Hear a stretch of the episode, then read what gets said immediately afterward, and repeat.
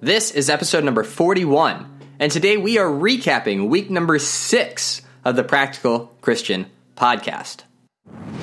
Welcome to the Practical Christian Podcast. My name is Travis Albritton, your friendly neighborhood Bible teacher, and every day we'll dive into the tips, tricks, and hacks that you can implement in your daily life to become a more effective Christian. Thanks for spending some time with me today. Now let's jump in to your daily dose of practical Christian training. Well, that is it. Another week in the books. I hope this week has been super practical for you, super helpful for you. And as always, as with every Saturday, we're going to recap each episode. So if you listen to something and said, I want to do that, and then it just slipped your mind, no worries. I'll remind you on Saturdays. And then if you missed several episodes and you aren't sure if you should really go back and listen to them more in depth, then this will also give you a sense of what each episode is about so that you can save time and listen to the ones that are going to help you now. So on Sunday, episode number 35, we talked about three people you should talk to at church today. And I mean, I recognize this is a Saturday, but tomorrow you could do this. and we talked about the three people in the sense of making the most of the opportunity presented to us when we're at church, when we're with the family of believers. You know, how do we make the most of that opportunity, not only personally, but to impact others? And so the three people that we talked about that you need to specifically look for and target in fellowship is number one, a visitor. You should talk to a visitor. They're not there for their health, they're there because they're looking for something, whether that's God, whether that's faith, relationships, whatever the need is. And they're there and they feel weird, just like you feel weird whenever you go somewhere new and you're not familiar with the surroundings. And so just be friendly, just be a friend to them. Go up, sit next to them, have a casual conversation, see what it is that they're looking for and how you can help them. The second person that you want to talk to is uh, someone who really needs encouragement. So take some time before you get to church and think through who do I know that is going through something really difficult or could use some extra encouragement and go out of your way to encourage them. Help them to leave church more fired up, more joyful than when they got there. And then third, talk to your friends. That's not hard, that's not difficult. You're probably doing that already, but make sure you do the first two first. Talk to a visitor, talk to someone who needs encouragement, and then hang out with your friends. On Monday, episode number 36, we talked about the secret to hacking spiritual growth and how it's actually not a secret at all. All it takes is for you to suffer. It takes you being okay with discomfort because you know that you are uh, that that is leading to a fruit that is valuable to you, whether that's refining your character, establishing a habit, denying yourself that you want to train yourself just like Olympic ath- Olympic athletes train, right? That they push themselves to their limits to see what they're capable of and to run the race in order to win. And Paul even encouraged us to run our spiritual race like we're trying to win. So if you want to grow spiritually, if you want to accelerate your way towards being like Jesus, the fastest way to do that is to embrace discomfort and the more discomfort you can put up with and deal with, the faster you'll grow. And then starting in episode number 37, we did a little three part mini series about how to take your small group to the next level. In episode number 37, we talked about the importance of having a plan. That if you are just showing up and winging it as a small group leader, the people in your group are going to check out. Because what you're communicating is that the group is not worth your time it's not worth you putting in the effort to plan something.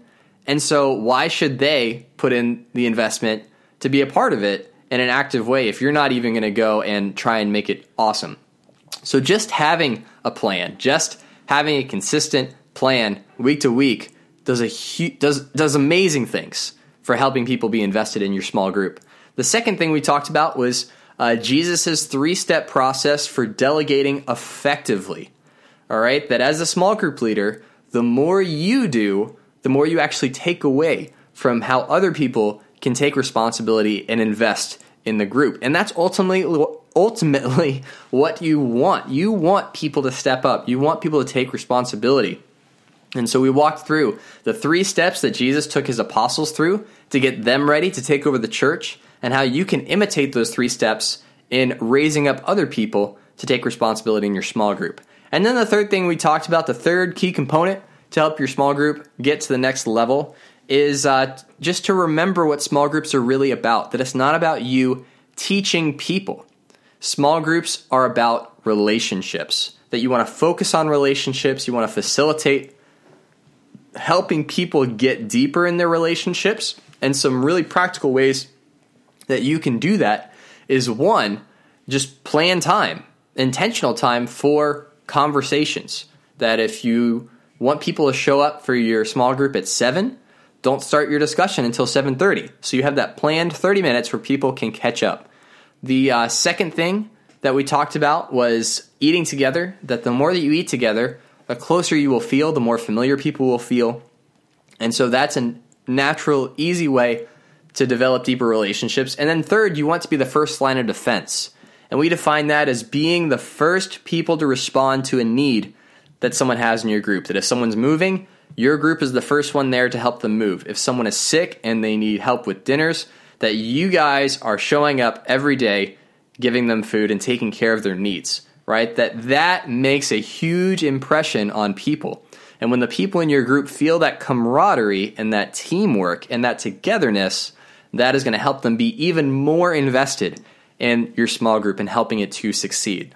So those that was our three part mini series we did in the middle of the week, and then yesterday uh, on Fan Friday I answered a question from Levi, and his question was about the best way to apply the Bible while still staying true to what the writer originally wanted people to get out of it. Right, that when you're reading it, you're not distorting it in any way or, or misreading or misinterpreting, that you're really staying true to what the Bible says. And so I identified a couple resources that can help you go through that process. And that was our free download for the week was from that episode, which is five affordable tools every Christian needs. And so if you are a part of the every Christian category, then these tools are for you.